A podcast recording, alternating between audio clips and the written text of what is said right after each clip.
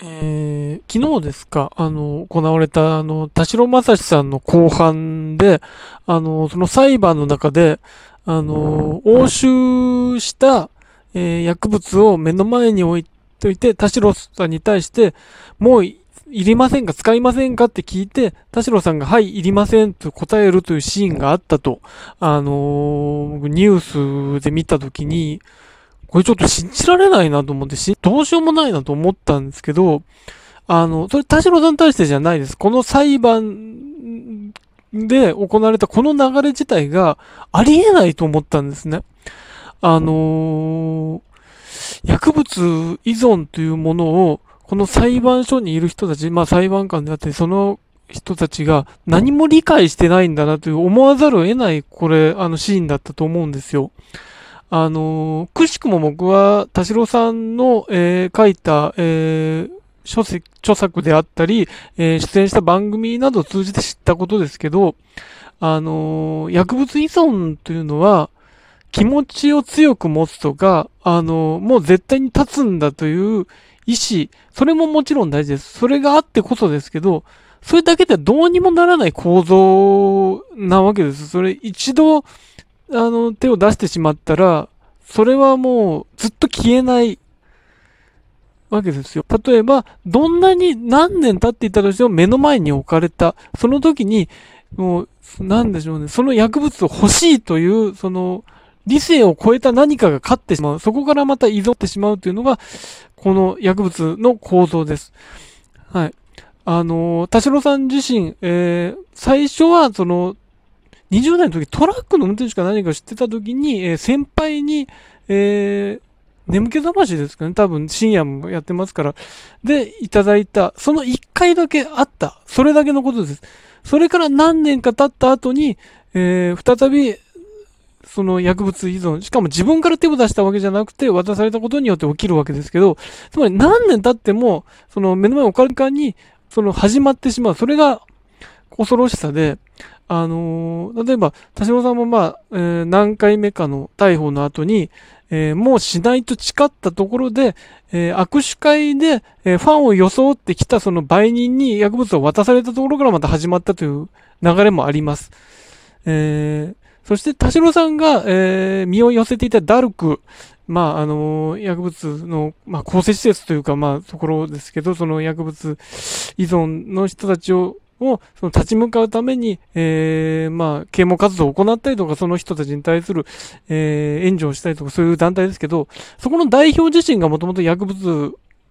で依存したことのある人で、その人自身、そういう活動をしているにもかかわらず、目の前に置かれたら、その薬物で手を出す可能性は否定できないと言っています。それほどのものなんです。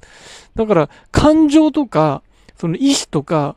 それだけではどうにもならない領域なんです。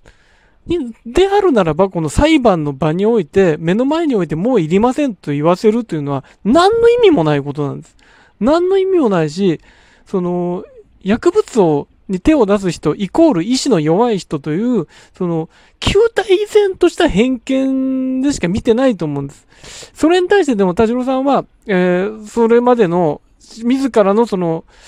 えー、薬物依存に対する活動の中で、そういうもんじゃないんだって言ってます。だから本当はここでも、本当は言いたかったんで、いや、薬物依存ってそうじゃないんです言いたいんですけど、買ったかもしれないですけど、この場では言えないですよね。だからもういりませんと言うしかなかった。